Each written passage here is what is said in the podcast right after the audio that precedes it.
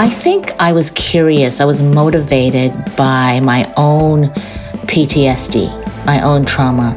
And years later, I was still struggling with post traumatic stress, you know, still having nightmares, still very angry, still, you know, having episodes where I felt like I was back in captivity.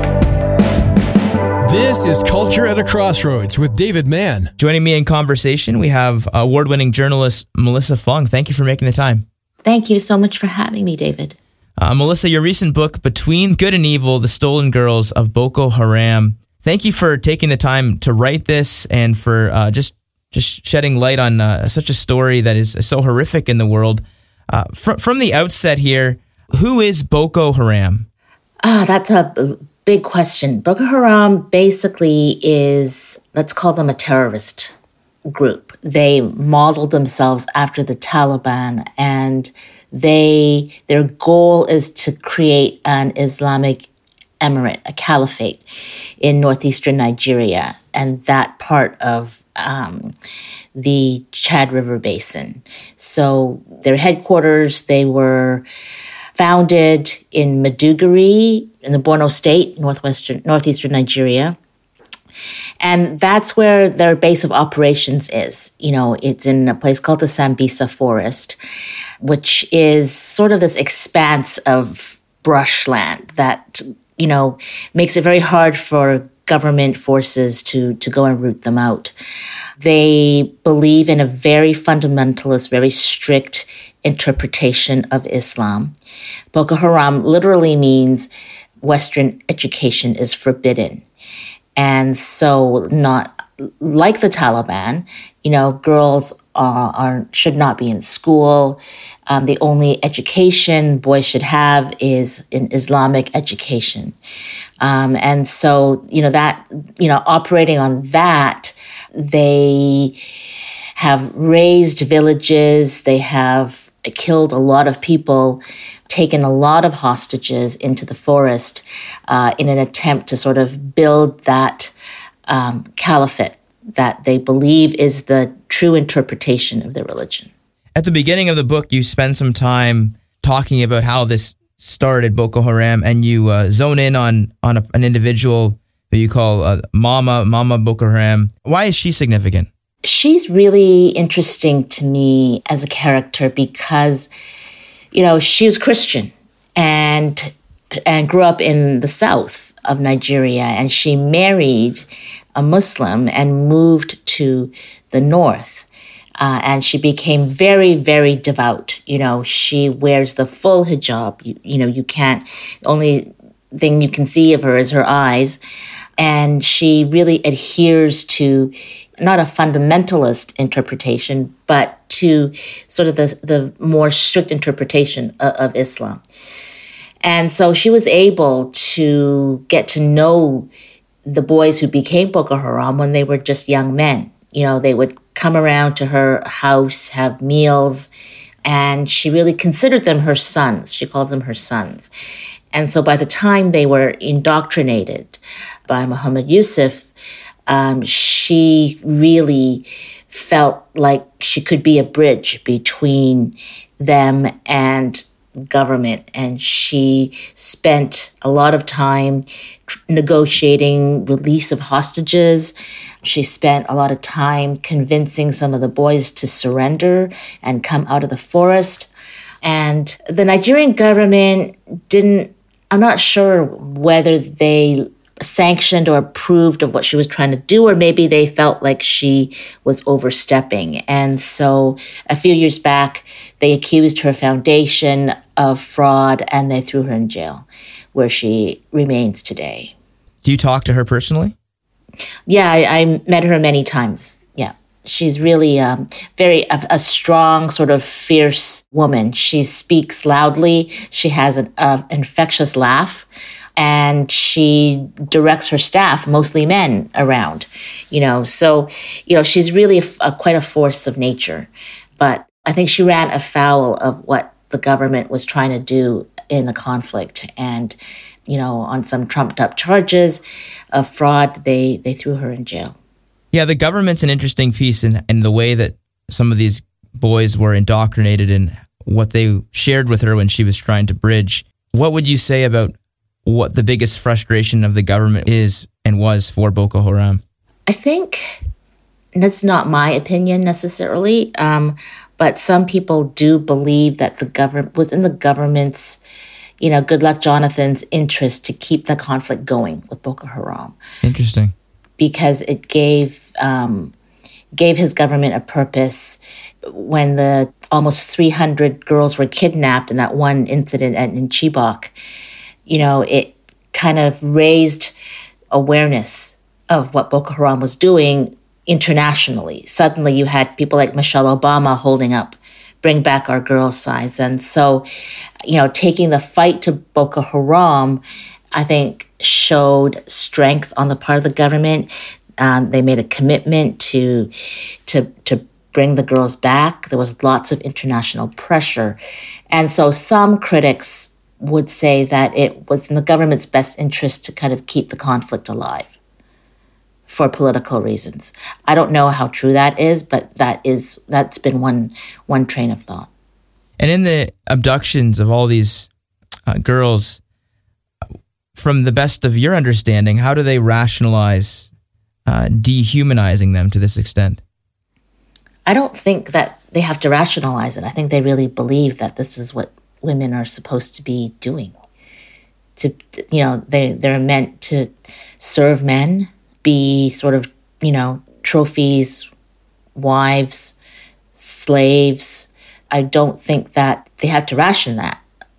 I don't know. It seemed to me that they, you know, from from the stories I've heard and and you know the one Boko Haram commander we did interview, it is just what is written in the Quran. That and they're just carrying out what's written in the Quran. You spent four years uh, collecting information, interviewing several people uh, in and around this conflict. And uh, it's documented what, what you endured several years before in 2008.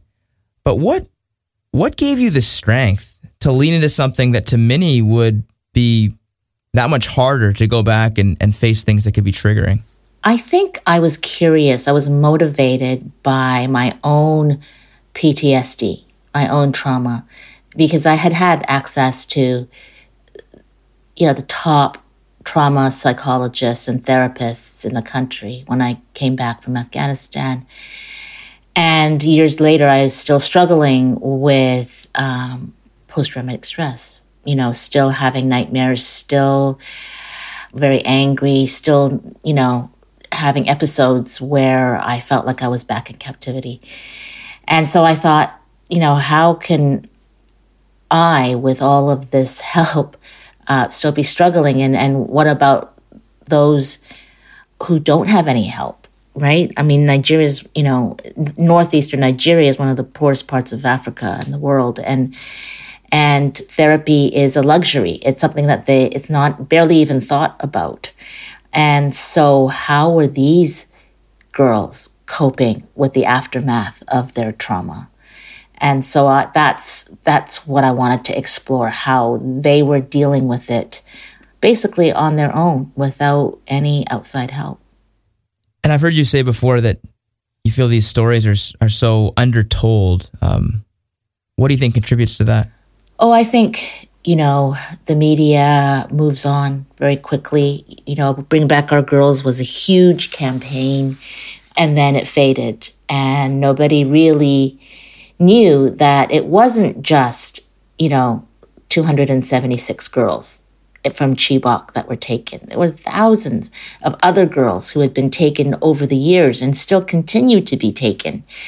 And, you know, the spotlight of the international media is impatient. It moves on very quickly to the next thing. You know, we, uh, let me go back to Afghanistan in August 2001 2021, uh, Taliban came back, retook the country, uh, closed schools for girls. It was a big, big story for a long time, uh, at least until the Ukraine war happened a few months later. And that became the story. And Ukraine became the story for a long, long time with, you know, networks having correspondents continuously since that war began. And now, when's the last time you saw a report from Ukraine? Because everybody is now in Israel, right? And so I think, you know, that's part of the problem is that that the media move on. There's always something, a new crisis, a new war, a new conflict. So I think, you know, what I prefer to do is to go back because the people who are left behind and still struggling with, you know, still struggling with the conflict in Ukraine, uh, in Afghanistan, still struggling with, you know, just living under the Taliban, right? Those stories become forgotten stories so easily. And I think if we don't try to continue to tell them and, and to shine a light on them, then, you know, more and more we just kind of, we lose track of our common humanity in a way, I think. You know, we, we empathize with the Israelis who've been being held captive by Hamas, we can empathize with, you know, the families of the men who've been killed in Ukraine, men and women. Um, we empathize with Afghan women, you know, who've lost the, their rights to everything. But we like to move on. And I think that I would, I think it's hard for me to, to move on sometimes, right? Because when people are still struggling and still suffering, you know, you can't really turn a blind eye. What did you learn in these four years of, of interviews and you had this curiosity if if these girls uh, would be okay with uh, the traumatic stress that would be induced after their horrific experiences?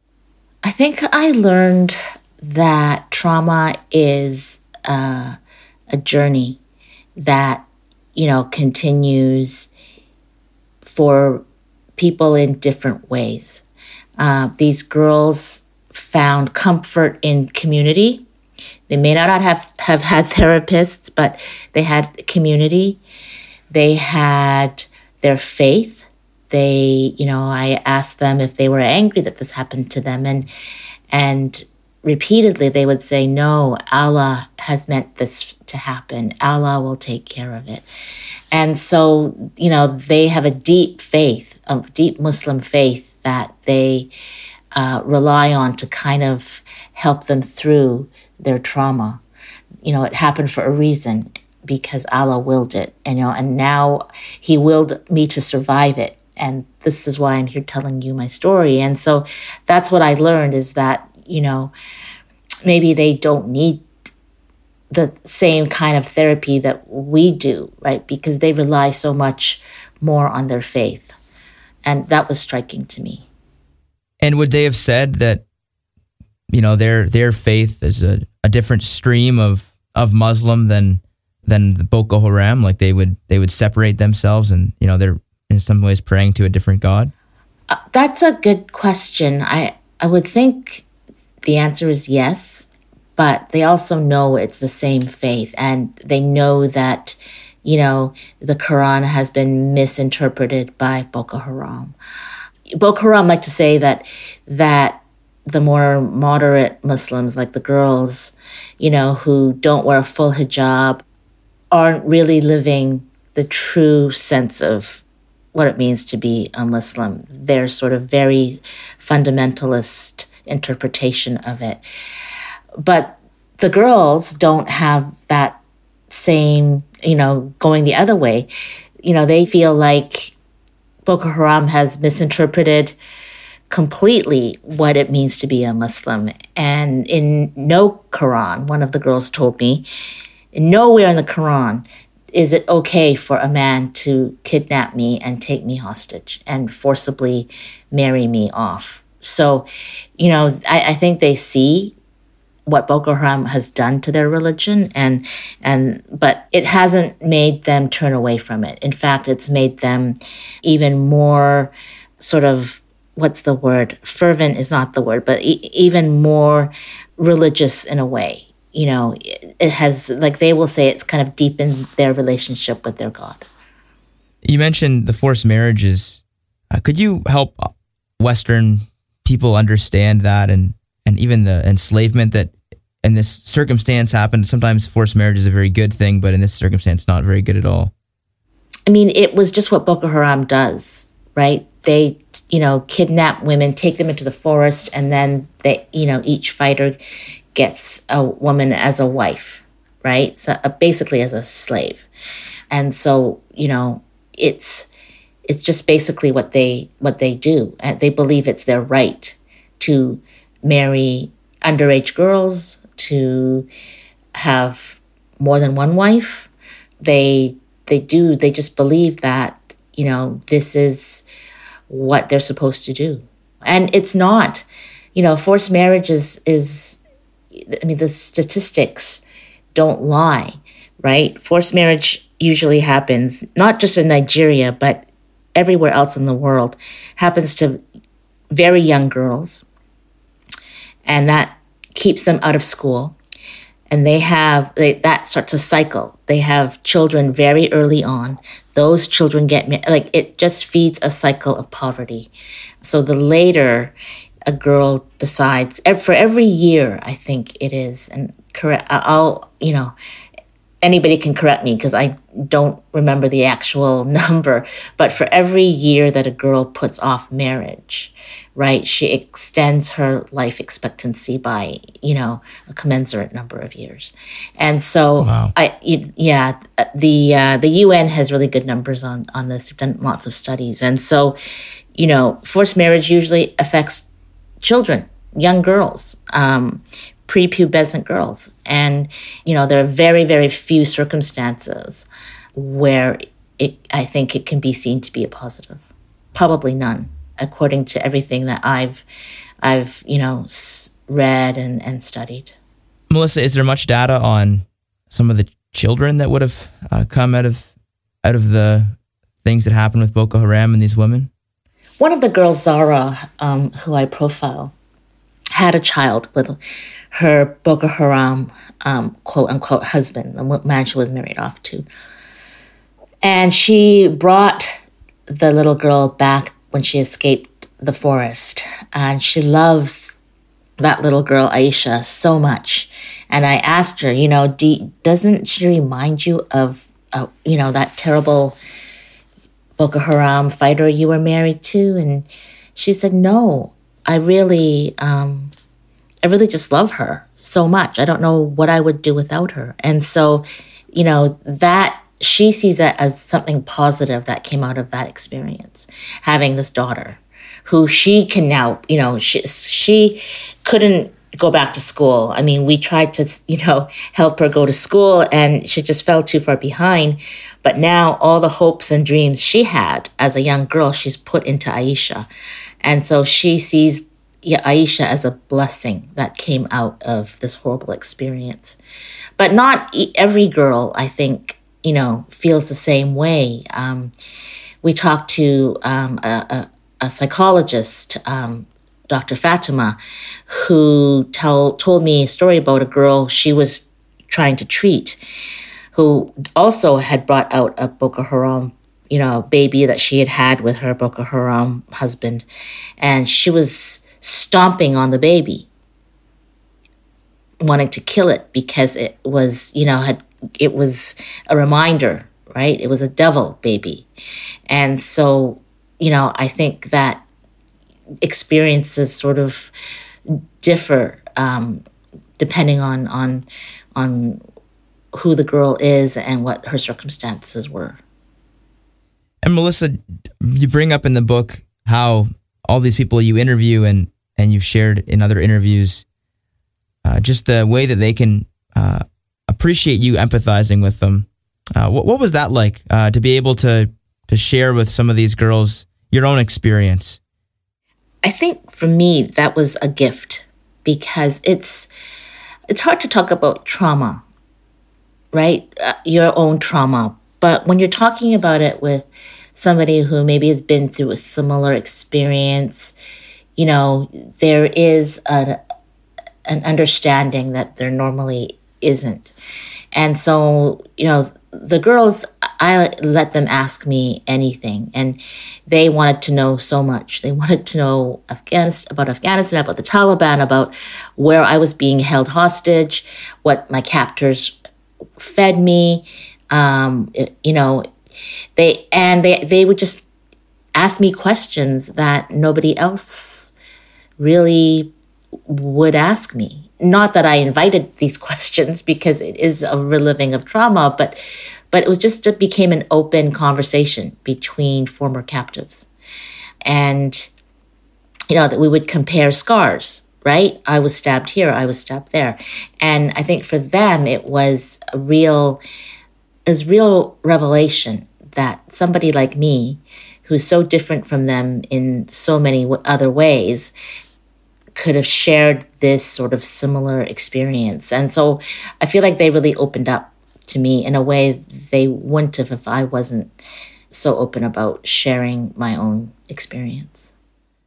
Did this in some ways uh, show the universality of of life that that transcends cultures and transcends barriers in, in walking through that? I think it does. I think, you know, um, you know, in war and in conflict, in disaster, you know, women and children usually suffer the most, right? And they suffer uh, very similar traumas.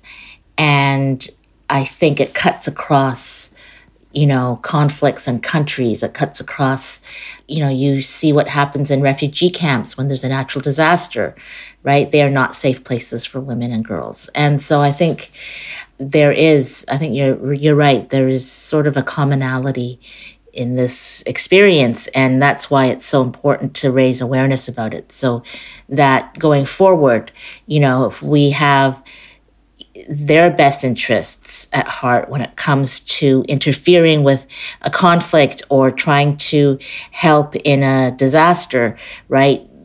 If we if we and you know in canada we have a feminist foreign policy our government says we do anyway. So let's put that at the forefront right? The people who suffer the most are going to be women and girls. So how do we best help them and prevent them from becoming victims of violence? And i think that's why it's so important um, to, to continue to share these stories. Melissa i just want to end by by broadening this out uh, further to your own story. Uh, when you were captive for 28 days, what gave you the most hope in that time that you would one day be free? I don't think that I had hope that I would be free. I think I made peace with God. Hmm. That if I wasn't, this was the end for me, then I had made a certain peace with my God. Um, you know, I prayed a lot. I'm call myself a lapsed Catholic, but you know, in times of crisis, you become unlapsed very quickly. um, but I, I, you know, I had a lot of time to think about it and and sort of just make peace with, you know, what I, what my life had amounted to, and the fact that I, you know, had lots of conversations with God about what if this is it right? And and i was okay with that. So it wasn't that i had hope that i would be free. Of course i hoped i would be but i was also okay with the alternative. And i think that kind of put me in a place where i wasn't you know spiraling into despair did you feel his presence inwardly while on outside it there was chaos well i was in a hole and i usually had a captor with me so you know, and the captor was Muslim. He'd be five day, five times a day, be praying, right? And you know, here I am praying the rosary, and he's, you know, uh, and I just think, okay, who's God? Whose God is gonna answer first? You know, his God or my God? And I think we're all the same God. You know what's, and that was confusing to me. You know, that was confusing to me. How can we both be praying to the same God? and you know he can just take that gun and, and kill me you know or i could take the gun when he was sleeping and kill him right which thought had occurred to me a couple times um, but you know it it was yeah there's some dissonance there you know we're both praying you know who's listening wow thank you for sharing so cathartically and taking the time to inform us a little bit more of this tragedy that's happened in Nigeria and and through the lens of, of your own story. Appreciate what you do. We've been in conversation with Melissa Fung. You can pick up her book, Between Good and Evil The Stolen Girls of Boko Haram. Thanks, Melissa. Thank you for having me, David. Thanks for listening today. A reminder that you can access any of our episodes when you head to the Culture at a Crossroads podcast. We do invite you back next week as we once again explore the intersection of faith and culture in Canada, helping to better equip you in following Jesus.